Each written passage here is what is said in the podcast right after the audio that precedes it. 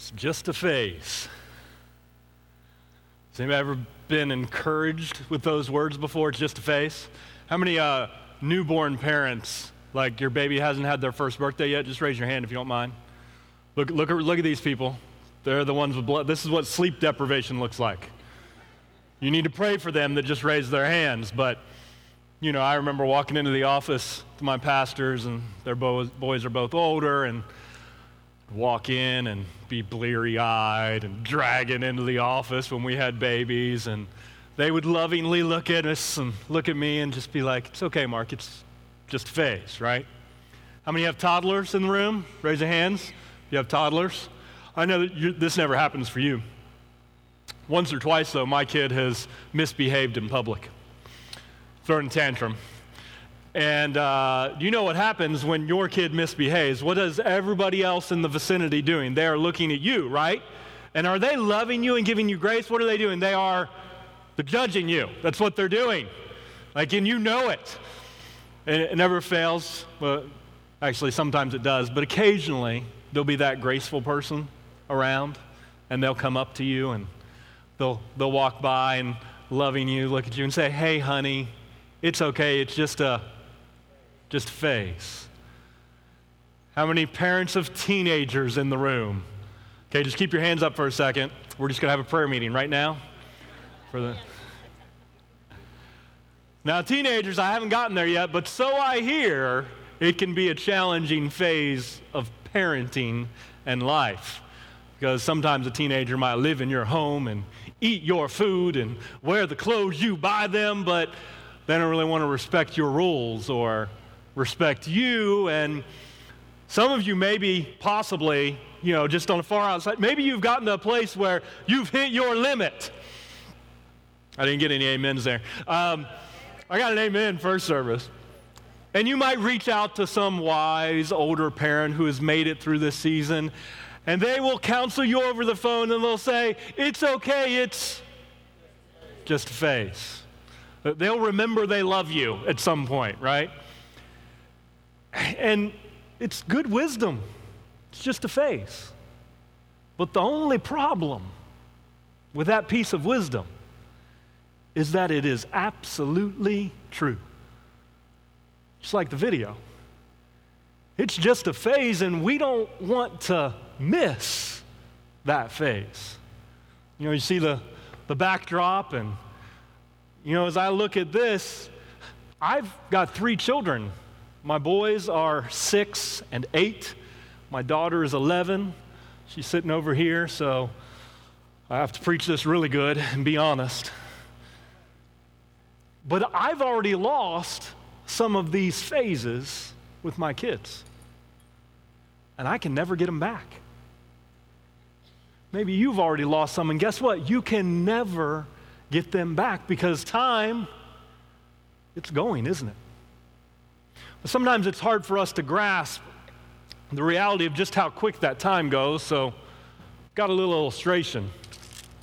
And I'll go ahead and say, uh, some of you have kind of heard a form of this message about a little over a year ago. And this is one of those messages, it doesn't hurt to hear it once a year. But this right here is 936 marbles. It's just how easy it is to lose one, by the way. And these marbles represent the weeks, the average number of weeks you have from when your child is born and you bring them back home from the hospital to when your child graduates from high school. 936 weeks. 936 opportunities to make a difference, to invest in your kids, to shape them, to mold them, to encourage them, to be their champion, to be their greatest cheerleader. And I mean, when you look at this, this looks like a lot, right? Some of you are like, whew, we got a lot to work with here. I mean, I, have got a lot of marbles, but the thing is, if you have a nine year old you're down to 468 marbles, and you've already lost half your marbles. How many of you feeling that, right? Feeling like you lost some, some of you know you've lost more than half. My pastor, he's lost all his marbles with one of his sons already. It's the only time I can get away with saying my pastor or my boss lost all his marbles. you've already lost half of them. And if you're at 468 marbles, that means you are only 312 marbles away from them getting their driver's license. Help us, Jesus. And when you get to this point, you're only four family vacations away from till they move out of the house and they're gone. You do know they're supposed to do that, right? They're supposed to move out and move on to a new phase of life. They're not supposed to stay. And so, once you lose a marble, you can never get it back. Now, you'll have relationship and you'll be with your kids after they graduate high school, but you are never going to have the phases back, the marbles back that you have lost from that moment when you brought them home until they graduate high school. And so this message isn't designed to depress every parent in the room. Stay with me, I'm going to encourage you. But it is to challenge us, to remind us of just how quick it goes, and not to focus on all the marbles, but to focus on this one. This week. This opportunity to make this marble count. Because if we can raise the bar for this week, then raise the bar for next week, we're going to change the trajectory of our children's lives and of our relationship with them. But it doesn't just happen. We have to make a choice. Look at somebody say, make them count. Tell the, tell the other person you just ignored, make every marble count. So if you want to turn to Mark chapter 9, we're going to look at a passage to kind of challenge us and encourage us. Now, I'm going to speak unapologetically to parents today, but I think over half the people that came up to me, I had more people who are not currently in any of these phases come up to me after first service and say, That really challenged me. I had one grandpa come up and say, A year ago I heard this message and I carry that marble in my pocket every single day. I had a dad come up to me about a month ago and said, Mark, you really should preach that message again. I have two marbles in my pocket for my two little girls, and I carry them in my pocket as a reminder. Another mom between service says, I had that marble in my purse, and every time I see it, I start to kind of blubber up, like some of you did through that video but it's a reminder that we want to make them count. And so, whatever season you're in life, say you're not a parent, um, guess what? You're still counting marbles. Let's say you're single and you don't have kids yet, you don't have that significant other yet. Hey, are you going to make your marbles count for your 20s? Or are you just going to throw them away and waste them? You've got to make a choice to make them count. Let's say you're married but have no kids. Whew. Anybody think we need to make our marbles count in our marriage? Like, be intentional about how we're investing in our marriage and our relationships. Maybe you're a grandparent and you, and you, you lost all your marbles, maybe once, maybe twice, but now you've got some grandkids that you've got an opportunity to make marbles count. And guess what? You don't have as many marbles because you don't see them as often. You don't get to spend as much time with them, and so you need to make your marbles count. Now, let me just drop this caveat in here a little bit. This message there is zero condemnation. The Bible teaches us that there is no condemnation for those who are in Christ Jesus.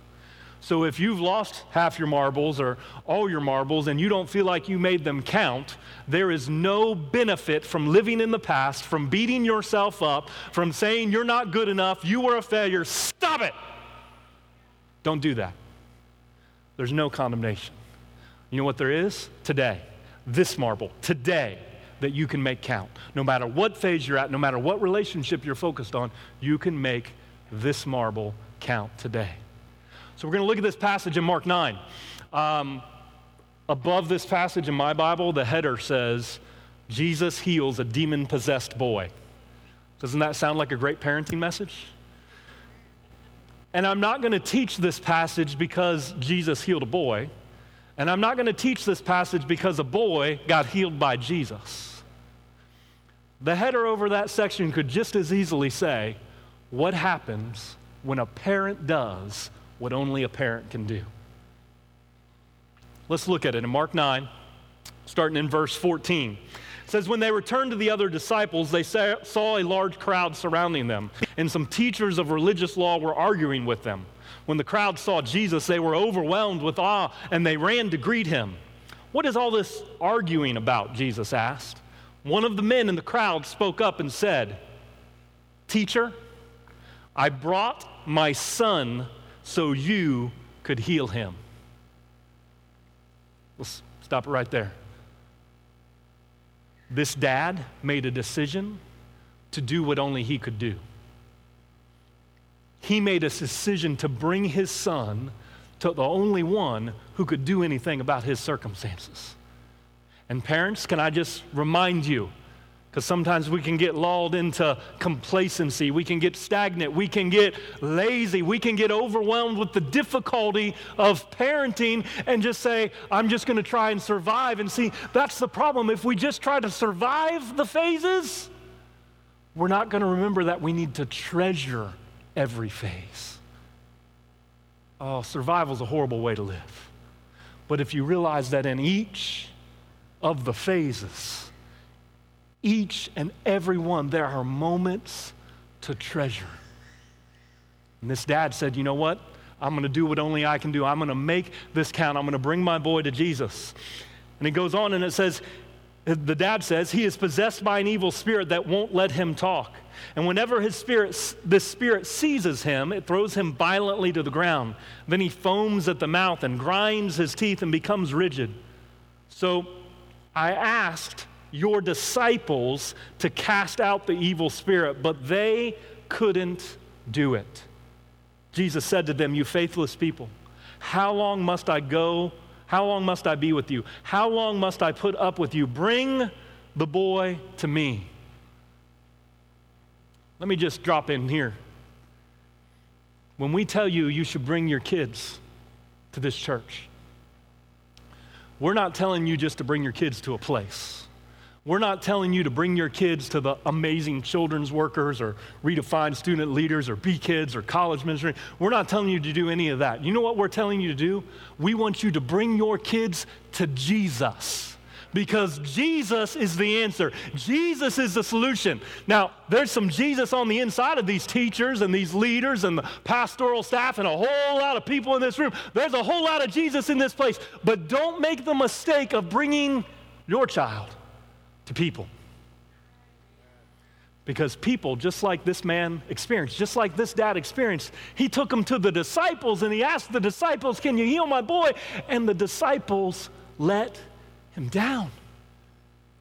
They couldn't do it. If you come to Bethel Harvest Church long enough, as amazing as this place is, guess what? We're going to let you down.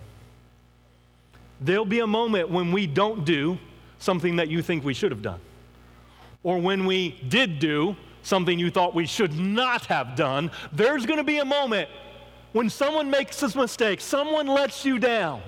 But my prayer is, and see, some of you here, you've been hurt by church. Sometimes subtly, and you know, it was just something you knew about. Other times it's been more public. It's been, for some of you, it's been painful, tragic, even, the way the church has hurt you. And my prayer for you, if that's you, is that you'll do what this dad did and realize that people may fail you, people may let you down. But this Jesus, he's the real deal. Jesus will never fail you, He'll never let you down, He will always come through. And some of you, even here today, maybe you got hurt a long time ago and you've shut your heart away from Jesus. And I pray that today would be the day that you'd open up again and realize that no matter what people did, no matter how much they let you down, that Jesus will never let you down. Bring your child Bring yourself to Jesus, and He will come through every single time. So keep going in verse 20. It says, So they brought the boy. But when the evil spirit saw Jesus, it threw the child into a violent convulsion and he fell to the ground, writhing and foaming at the mouth. How long has this been happening? Jesus asked the boy's father. Now, hold on. Who, who did Jesus ask that of? The boy's father. Now, his disciples had just been praying for this boy. What, wouldn't it make sense? I mean, Jesus comes up into the, the, the atmosphere, there's kind of craziness going on. Wouldn't it make sense for Jesus just to say, hey, Peter, James, John, what, what's the scoop here, boys? Come on, tell, you're my guys. Tell me what's going on. Tell me what's happening here with this boy. How should I pray? Come on, guys, tell me. But he didn't ask the disciples. Why is that? Because those disciples would never, could never know that little boy the way his daddy did. See, Jesus had respect for the unique relationship of a parent with a child. Jesus knew that there's things that only a mom or a dad can do, and you need to know there are things, no matter what phase your child is in, there are things that only a mom or a dad can do. And there's power in that relationship. Some of you today, you need to remind yourself, just, just kind of say it in your head, maybe under your breath, there's power in the relationship I have with my child. Some of you have given up hope that you're the one that's going to make the influence and the impact on your child. No, no, no, no, no. Just like Jesus recognized, there's some things that only you can do. Never forget that. Going on, Jesus replied, or the, the dad replied and said, since he was a little boy. Imagine the desperation of this dad watching his boy suffer since he was a little boy. Since he was a little boy, so he's still a boy, but he's not as little as he used to be, right? So maybe, maybe the dad's in this jar. Maybe he's lost half his marbles. Maybe that little boy's nine or 10 years old. And for some reason, the dad made a decision. You said, you know what? I'm not going to lose one more marble watching my son suffer. I'm not going to lose one more marble waiting for someone else to do what only I can do. And so he took his son to Jesus. Verse 22 the Spirit often throws him into the fire, dad was saying, and into water, trying to kill him. And the dad cries out, he says, Have mercy on us if you can. Whew. This is a parent who has lost hope. He's desperate. But not only that, he's made a decision to humble himself, to come out of isolation, and come to someone that he thinks can help his little boy. Parents, you're not alone. If you are in this room, let me guarantee you, you are not alone. This church family is here to love you and support you every way we can. But if you are suffering in isolation and unwilling to let us know what's going on, we can't help you as much as we want to. Those thoughts of shame or embarrassment about what you're dealing with in your family, those are from the devil, not from Jesus. Jesus says, I'm the answer. I want to help. Just reach out. Just, I dare you, Jesus is saying, pray a prayer and say, God, if you can help us, please help. Because then Jesus will reply the same way he did to this dad What do you mean, if I can? Anything is possible if a person believes. Anything, just say that with me. Say, anything is possible if a person believes. Parents, don't give up hope. Don't let it down. Some of you, again, you have grown children that you you held on to that scripture of God, if I train them up in a way that they should go when they're old, they won't depart from it, and you're not seeing the reality of that. That's a promise in God's word. Guess what? If you don't see that reality yet, and you did your part and you trained them up in the way that they should go, if you don't see it yet, He's not done. Don't let go of hope. Nothing is impossible if you'll just believe. On the other side, some of you are like, I didn't train them up where they should go. I didn't do what I was supposed to do. Stop it with the shame and the blame and the condemnation. God doesn't work that way, okay? He works through love, acceptance, grace. God can put grace on that, and you can start with today, with this marble, and you can make a difference today. but it's your choice. So I want to give you, just in the next 10 minutes here, I'm going to give you a couple really practical ways to implement this, this idea that we've got to be intentional, that we've got to make every marble count. And the first thing I want to tell you is this if you want to make every marble count, you have to be intentional with your time. You, you can't just think good stuff's going to happen without some effort. You've got to be intentional with the time that you have. And therefore, you've got to recognize how much time you have to work with, right? I mean, if you've got a toddler, you may have all the way up to 12 hours a day because they're attached to your leg. You can't even go to the bathroom without that child around you, right? But if you've got an elementary age child, maybe you've got about six hours a day because they go to school and then they come back. But if you've got a middle schooler, you may have four hours a day because they still need you to drive them places, but they don't need you as much. And if you've got a high schooler, oh, wait, just about there, maybe an hour, 30 minutes the time diminishes, and so you've got to be intentional. So ask yourself some questions. If you're taking notes, this is a great place to write these down because this can be a homework assignment for you and your spouse, even to do with you and your kids, if you have older kids. Ask yourself these four questions What time will we spend with our children on a daily basis? We've got waking up, going to bed time, even that verse that Pastor Marion read during the baby dedication out of uh, Deuteronomy, where it was saying, hey, you need to repeat these things when you rise in the morning, when you're on the road, and when you go to night, go to bed at night. So what is that? Like waking up time, breakfast time, drive time, bedtime. We have these times during the day with our kids, but we've got to recognize them and then say, how do I maximize those opportunities? Again, if your kid in, is in this phase and they grab a dry erase marker and they start going to town, I mean, you could freak out and be like, not a marker. Or you could realize, you know what, you're not always going to have this phase. Because when they get over to this phase and they're doing homework and they ask you for help on the homework and they need math help, guess what? They're not always going to need help on the math. And for some of you, they're going to come to a point where you can't help them on the math. So you might as well, when it's a, you know, two plus two, you might as well help while you can. And, whew.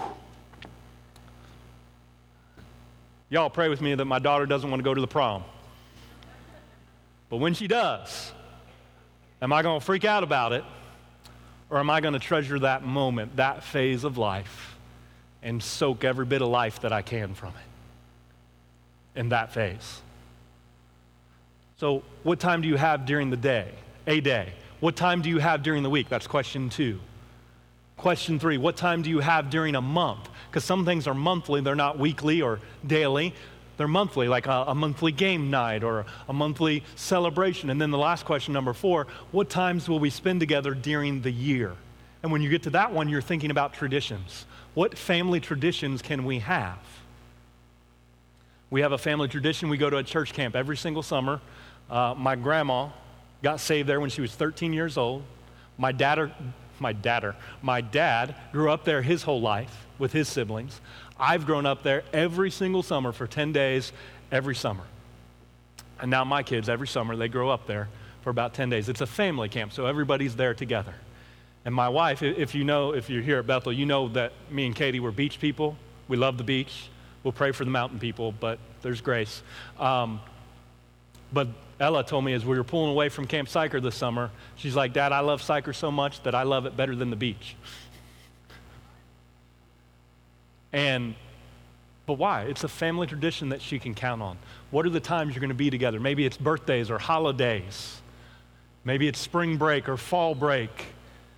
Whatever it is, make it special and make it something that they can count on throughout the year. Now, for those daily, weekly rhythms, can I give you the biggest piece of wisdom that you should take?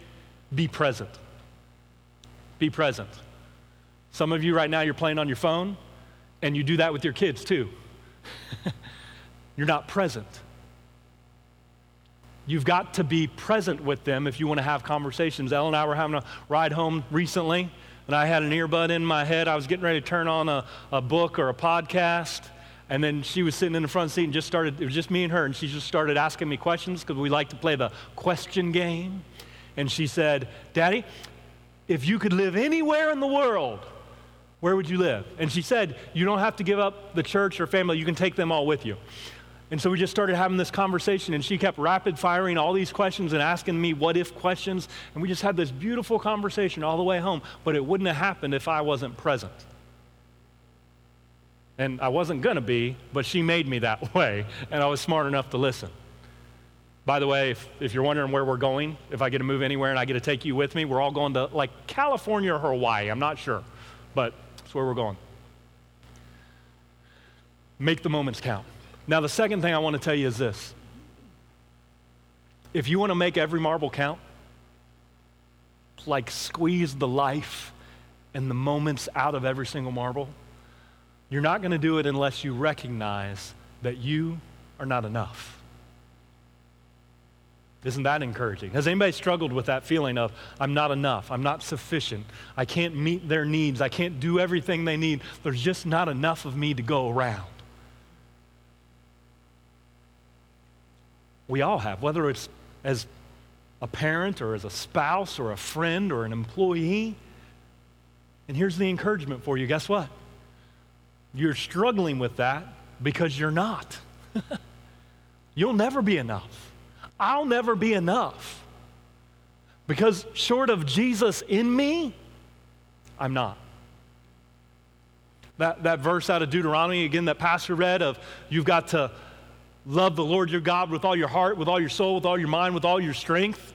These commands, you need to write them in your heart and on your heart. Guess what? Until something is in you and on you, you can't give it to somebody else. Until Jesus is in you, you can't give him to your children. You can't show them what the light and the grace and the forgiveness and the mercy looks like because you haven't received it yourself. Parents, can I tell you? The greatest gift you can ever give your kids. No matter what phase they are in, I don't care if they're grown up or if they're a toddler or you're holding them in your arms, the greatest gift you can give them is to surrender your life to a loving Heavenly Father who wants to be in relationship with you. Until you do that, now I'm not saying that makes everything perfect. I'm not saying your kids might not draw blood while they're in bath time if you got two boys. It's theoretical. I'm not saying that's actually happened.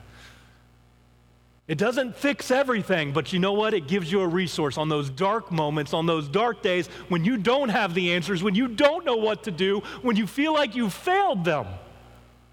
You can lean into the reality that He's in me, and because He is in me, I'm enough. You know, if those kids are yours, and if you feel like you can parent them without the help of Heavenly Father. If you are determined to navigate this life without relying on Jesus and being in a relationship with Him, fair warning if that's your decision and that's what you're going to do, you're going to keep God at, at arm's length. You may be successful in that because He's not going to force Himself upon you. He only comes in by invitation. My pastor taught me this a long time ago. When I decide that I own something, then it's my responsibility to guard it, to protect it, to maintain it, and provide for it, including my kids. If they're mine, then they're my responsibility. But if I realize that Jesus is in me, and because he's in me, I am a steward of everything I have, I'm just taking care of what God has entrusted to me if that's my reality, then I realize that I don't have to guard, protect, maintain, provide for my kids. The Jesus in me and through me is going to do it. And guess what? I'd much rather have God take care of my kids than me. You may be good, but you ain't God. Don't try to be. Don't put that burden on your shoulders because He didn't create you to carry it. He wants to be there and to help you and to serve you. Now, this other piece of you not being enough, once you get Jesus, guess what? We're still not enough because he created us for this, for community, for relationships. And we've got to be intentional about how we're going to widen the circle of influence in our children's lives. We've got to put them around the right people. What I said, leaned over and said to Pastor on the front row, and I looked over, they were all lined up over here, all these parents and their kids. I leaned over and I said, This was the starting point for our kids, for your kids, for my kids, when we made a decision like this to say, you know what, we're not going to go this alone. We're going to dedicate them to Jesus, and we're going to dedicate our kids to being part of a spiritual family that will reinforce everything we want them to know. Because there will come a day, usually middle school ish, when they're not going to come to you when they need counsel. They're not going to come to you when they need help. They're not going to come to you when they screwed up and made a really bad decision they shouldn't have made. They're going to go to someone else. And when I say you've got to widen the circle, you need to widen the circle so that when that happens, those people that you've been intentional about surrounding them with and putting them in relationship with, those are the people they're going to go to. And those people are going to give them the same answer that you would give them. So, who's in your circle? Now, here's the church.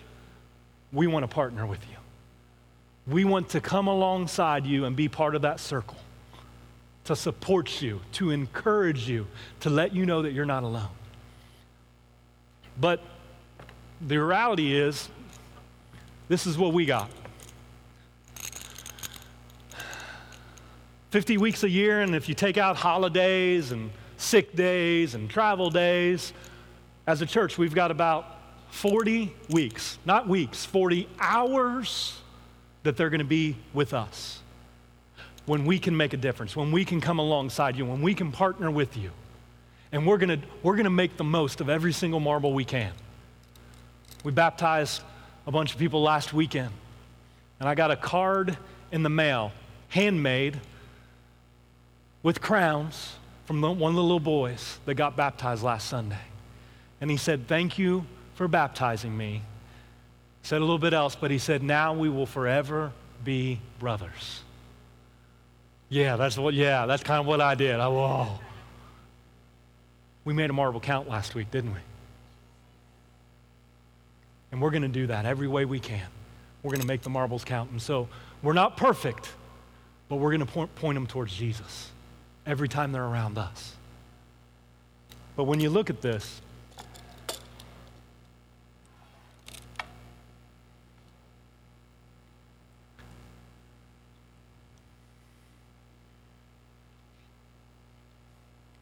seems obvious that all we, we are going to partner with you and be there beside you.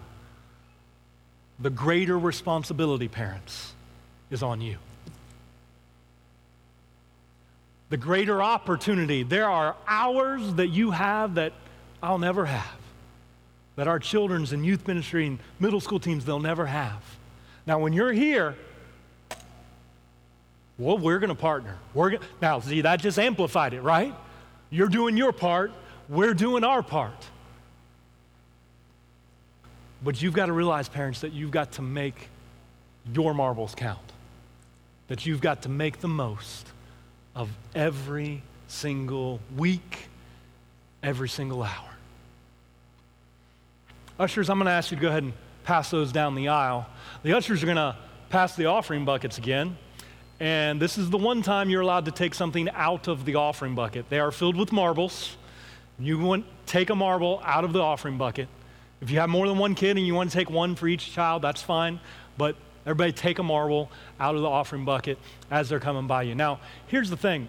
When you start to realize that you have a limited number of marbles, you start to become aware that you ever heard that pick your battles idea? I was just talking with a mom between services, and she was saying she had a teenage daughter who lost her shoes this week. And she was like, How do you lose a pair of shoes?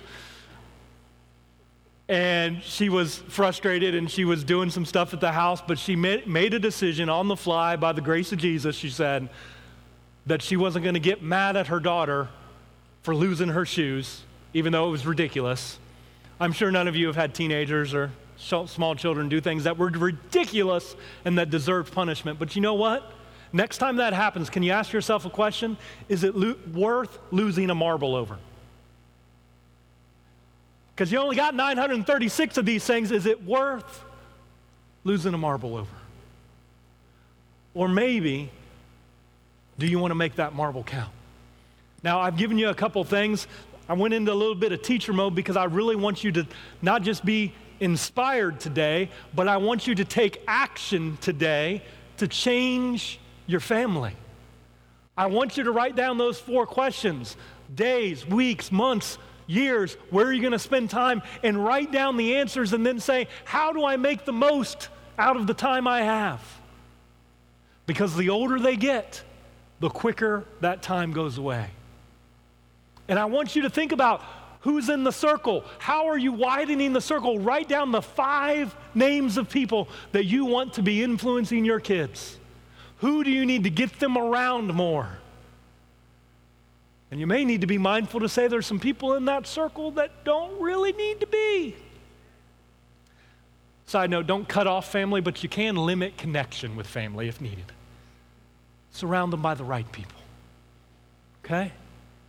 And then there's other resources. If you get on Facebook and you just search, if you have kids in our elementary program, if you get on Facebook and search B Kids, there you have it up there. Or just type in at BHC Kids, BHCB Kids. There is a page there that every single week you'll know what our lesson is, you know what's happening, you know what they're learning. And so when they come home from church, you made the morning count, but what if you made the evening count or the afternoon count as you have some conversations about what did you learn? What was happening, and you make it count. You make that marble count. And that's the encouragement. I want you to not just lose your marbles, because we all are, but I want us to make them count.